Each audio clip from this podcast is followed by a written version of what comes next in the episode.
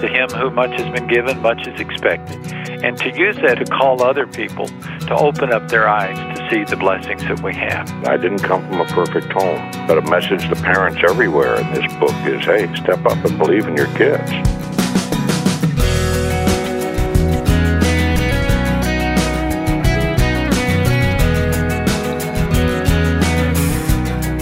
Welcome to First Person, a weekly program where we sit down with guests, and today we have two of them join us. Something a little different today. Both Max Lucado and Kevin Leman will be with us. First, Max Lucado's newest book, adding to the 55 million already in print, is titled Outlive Your Life, and Max himself is an example of that, and we'll learn why.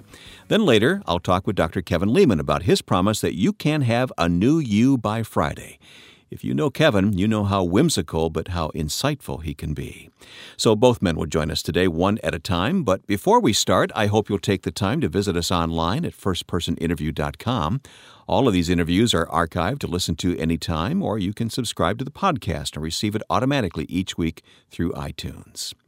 Interviewing authors is something I've done for years, and two of my favorites join us today. Let's start with Max Lucado, who still ministers in the local church, Oak Hills in Texas was senior pastor for uh, about two decades.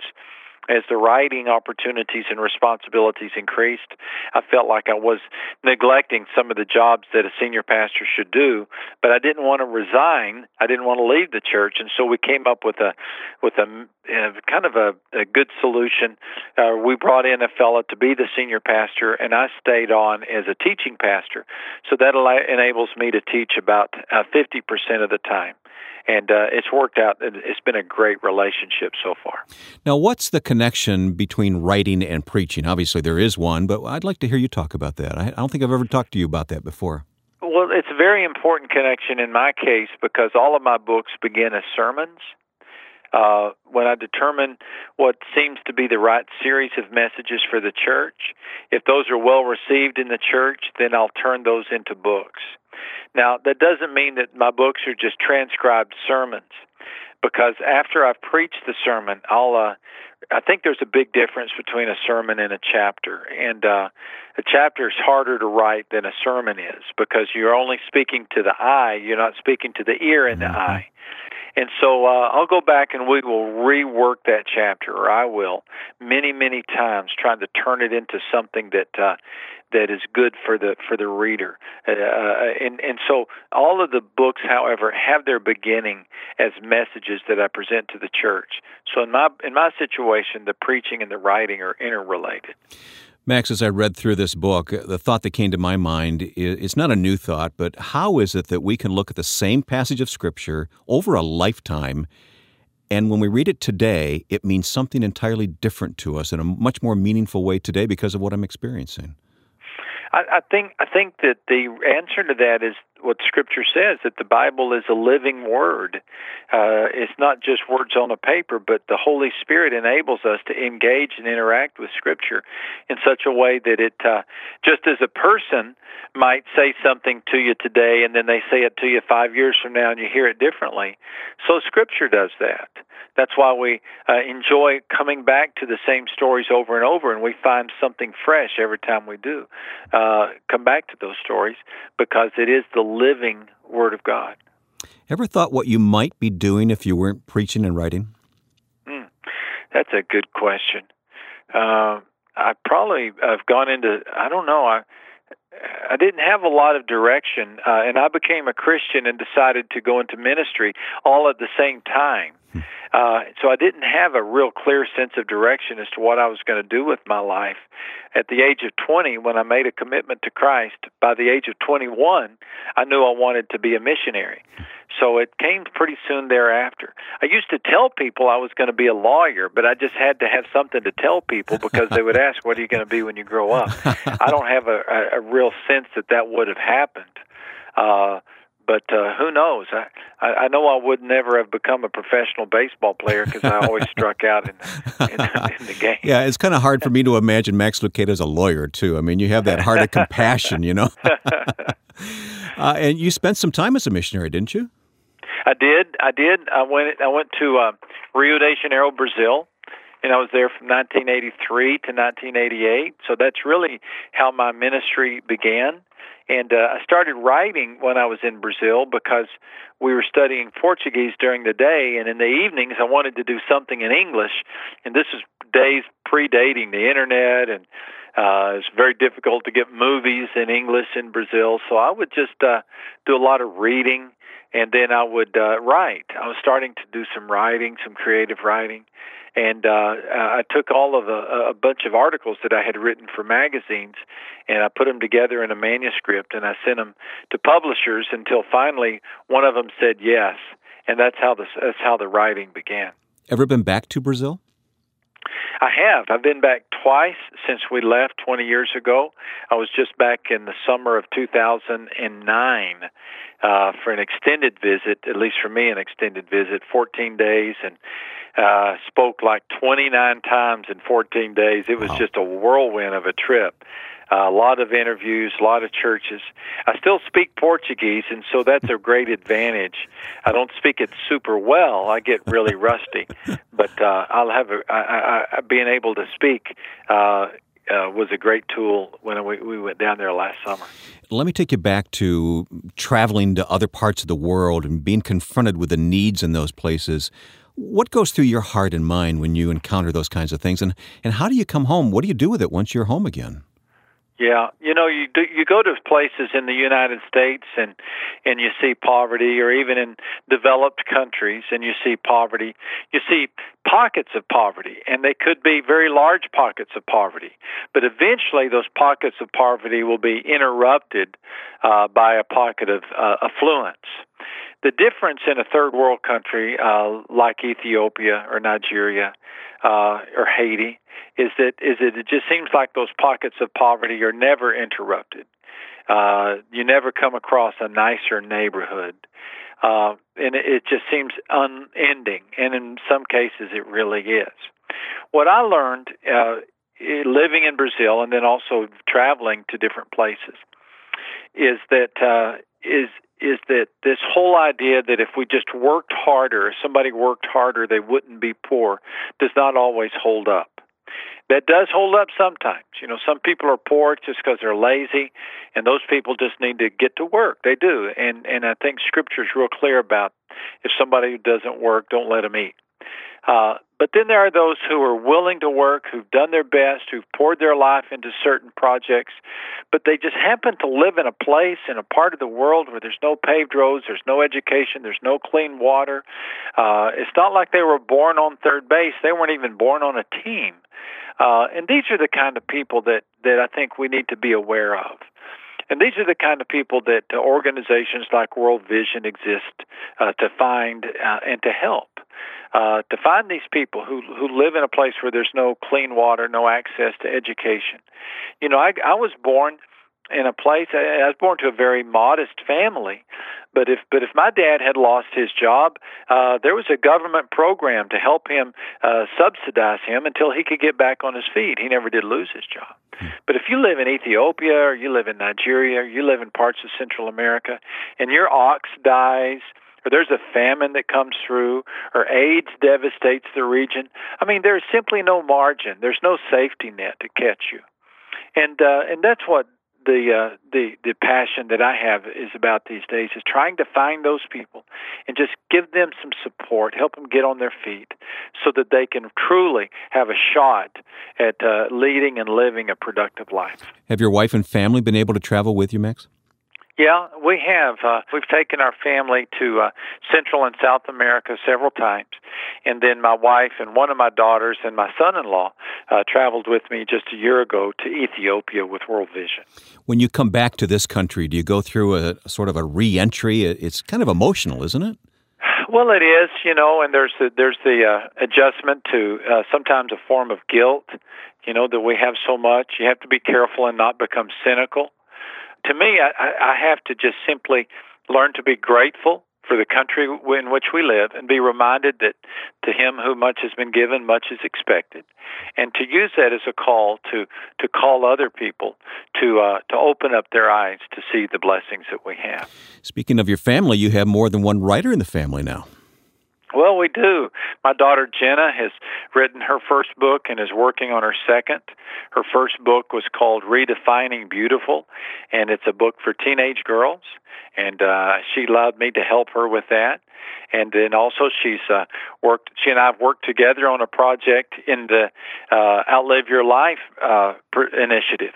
Uh, the made uh, made to make a difference book that she's worked on. And now she's working on a project all by herself. Uh, she's a very good writer in her own uh, her own right. I think she's got a great future ahead of her. Of course dad would say that but i, I believe you. I, I really do. And i've seen some of her work and i agree with you on that. Uh, if i were to talk to uh, your wife is uh, Denalyn, right? Yes, sir. If I were to talk to her and say, "What does Max really do to unwind, just to have fun?" What what would her answer be? I, I really enjoy going out and having a nice dinner with her or with a couple of friends, uh, sitting around the house and talking. I enjoy a good movie, and my hobby is golf. I'm not very good. Uh, you know, you'd watch me play golf and think he's never played in his life, but uh, but I really enjoy it. I'm trying to do better about taking a day off a week. I, I was in a habit for many years of not doing that very well uh, but now I, I am. I really get to where I look forward to that day, and on those days I'll Denalyn and I'll go out and have breakfast, and and then I'll usually play golf that day, and maybe we'll go to a movie that evening, and to really try to unwind. For me, it's important to do that like on a Friday before a busy weekend because we have Saturday and Sunday services at church. And so, uh, so Friday's usually uh, that day that I unwind. So nothing crazy like cliff diving or No, not now. Not now. maybe maybe later, huh? Maybe so. Maybe when I get older.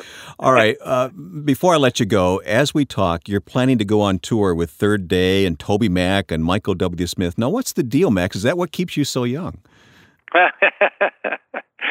Those are great guys, and they were so gracious to accept this invitation to go out on tour.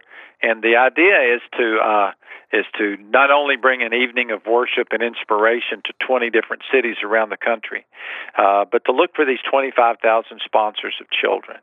And they'll be helping me invite people to, to give that some serious thought. Uh, I think it's going to be a great tour. Uh, the, my promise is that I will not sing into a microphone, and I'll let those guys do all the musical part, and I'll just try to bring a good word here. And there. I just want to see you dressed like Toby Mac. That's what I want to say. if only I had the hat. now, you've got a website, maxlucado.com, with much more information about everything we've talked about. Do you tweet as well, Max? I do. I do. Max Lucado. Just everybody follow me. We'll have fun. I'll try to keep everybody updated of some inspirational thoughts during the day, and and uh, let them know where I'm headed each uh, on each of my trips. How about that? Sounds like you're enjoying life, enjoying preaching and writing still after all these years. It's all good. It really is a lot of fun, and uh, it's going fast though. you know, every so often I look up and think, well this could be the day the Lord returns. Amen. And uh, that'd be okay with me. My thanks to Max Lucado. Coming up on First Person, a conversation with Kevin Leman.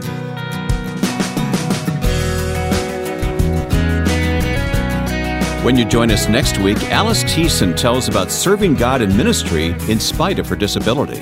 God provided in a six month period a close to $11,000 more than what I would have made in my disability insurance. It kind of showed me yet again that my God is the one who owns the cattle on a thousand hills. Alice founded His Wheels International. It's an amazing story, and you'll hear it when you join us next time for First Person. For the second half of today's program, joining me now is Dr. Kevin Leman, whose new book is Have a New You by Friday. And Kevin, you and I have known each other a long time. I should tell people that you and I go back a number of years. Uh, we're old friends. Uh, not that we're old, but we've known each other a long time. Who you calling old? yeah, I know. Isn't that the truth? We are getting older. I've got five kids and two grandchildren, and I know you got kids, and yep. we're going to be chasing those grandkids uh, from one end of the earth to the other. I have a feeling that's true. Yeah. Yeah. Now, Kevin, you, you've admitted openly that you barely got out of high school, and now you've got all these successful books. You're giving a lot of hope to some underachievers all over the world. You know that, right? Well, I hope so. You know, I was a kid that was written off in life. Uh, my high school counselor, who's still living, by the way, uh, said to me when I asked him uh, if he could help me go on to college, onto a university, he pulled his glasses down on his nose. He looked over the top of his glasses and he said, Leman, with your grades and your record in this school, meaning disciplinary record, I couldn't get you admitted to reform school. he pushed his glasses back, went back to his busy work. And yet, you know, Charlie Massino, my uh, counselor, had every right to say what he said. Hmm. Uh, I had SATs that were at the zero percentile. Now, if you don't understand mathematics, folks, let me tell you, that means 100% of the people who took that exam did better than I did. Yeah, zero is zero, sure. Zero is zero. They give you 200 points for showing up. and so uh, I was written out. I had a sister who was perfect and still is. Uh, she would still put newspaper under the cuckoo clock if you gave her the opportunity. I had a brother who is now retired clinical psychologist and uh, quarterback on the football team. Very well liked, voted best looking in his class, and all those silly things we used to do yet and yesteryear. Then there was me. Hmm. So I I believed a lie, Wayne, that uh, I was the non-achiever, and I think I compensated that uh, for that by being the class clown. Mm-hmm. Teachers disliked me immensely. I drove one of them right out of the classroom. She never came back. Uh, but kids loved me. Hmm. And in this book, you tell the story of that one teacher who looked you straight in the eye one day and said, "You can be better." Yeah, she was the first one, Wayne, that ever mentioned that I had skills. Now, first teacher that ever said I had skills. Now, keep in mind that my mother, God rest her soul, who lived to be 95 years old, lived to see her youngest son um, achieve a degree of success in life. Hmm. Uh, but she believed in me, and so did my dad. I didn't come from a perfect home. But a message to parents everywhere in this book is hey, step up and believe in your kids. It doesn't mean you uh, snowplow the roads of life for them or make excuses for them or anything else, but you still have to exude that basic belief in your child. So, when you talk about the possibility of change in a person's life, you know what you're talking about. Oh, I've lived it. I mean, I've absolutely lived it. And you can read all the shrinky books you want, folks. and you can listen to every uh, DVD, uh, watch every video, uh, and uh, unless you have that basic will to change, ask yourself that question what does old self do in this situation? What does new self do in this situation?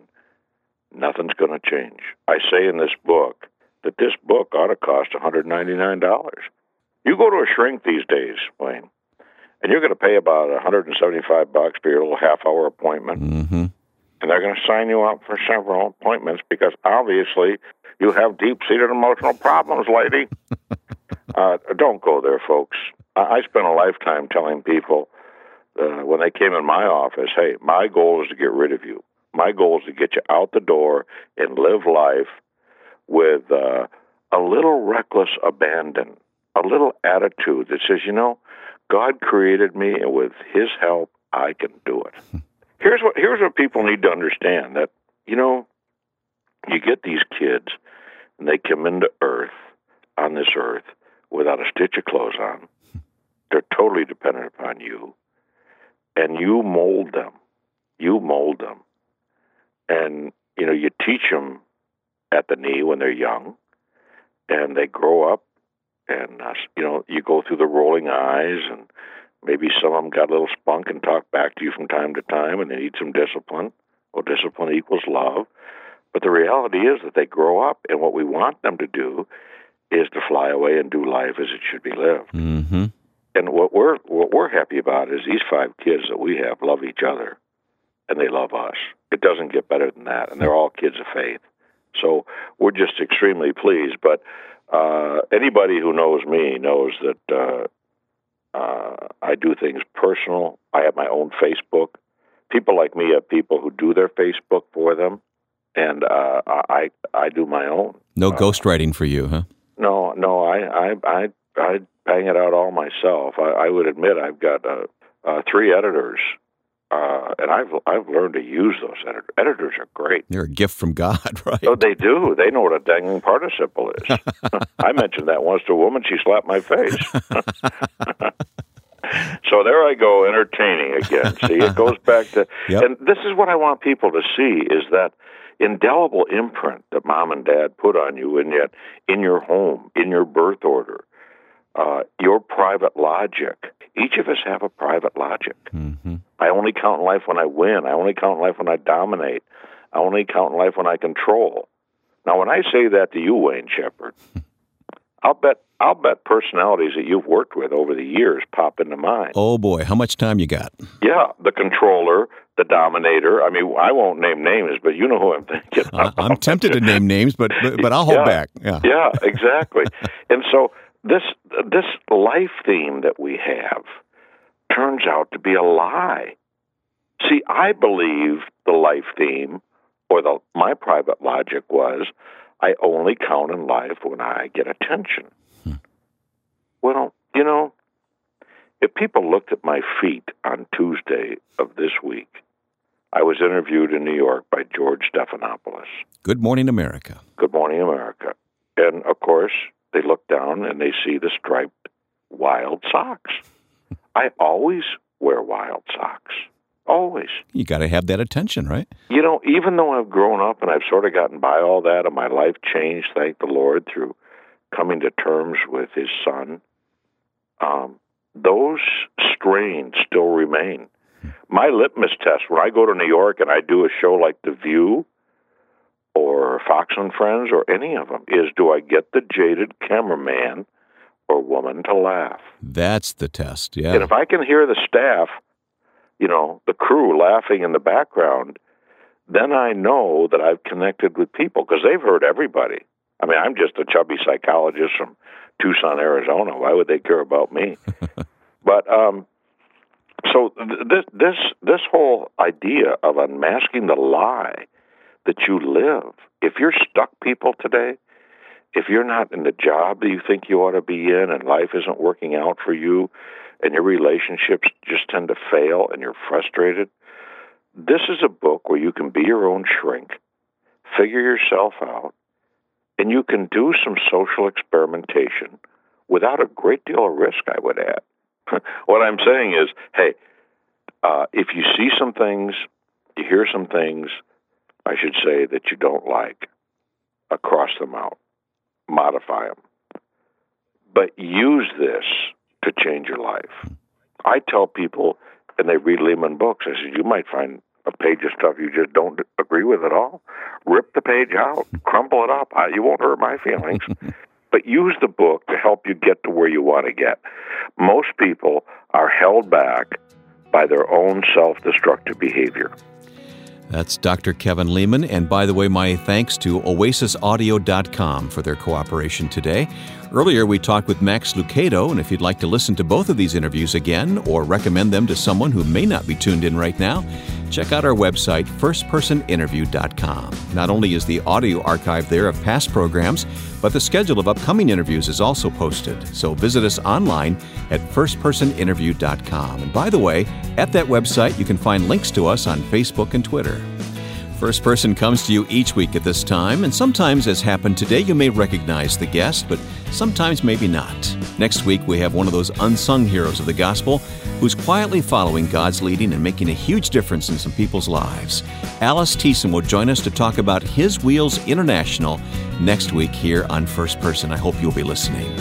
And now, with thanks to my unsung hero and friend and producer Joe Carlson, I'm Wayne Shepherd. Thanks for listening to First Person.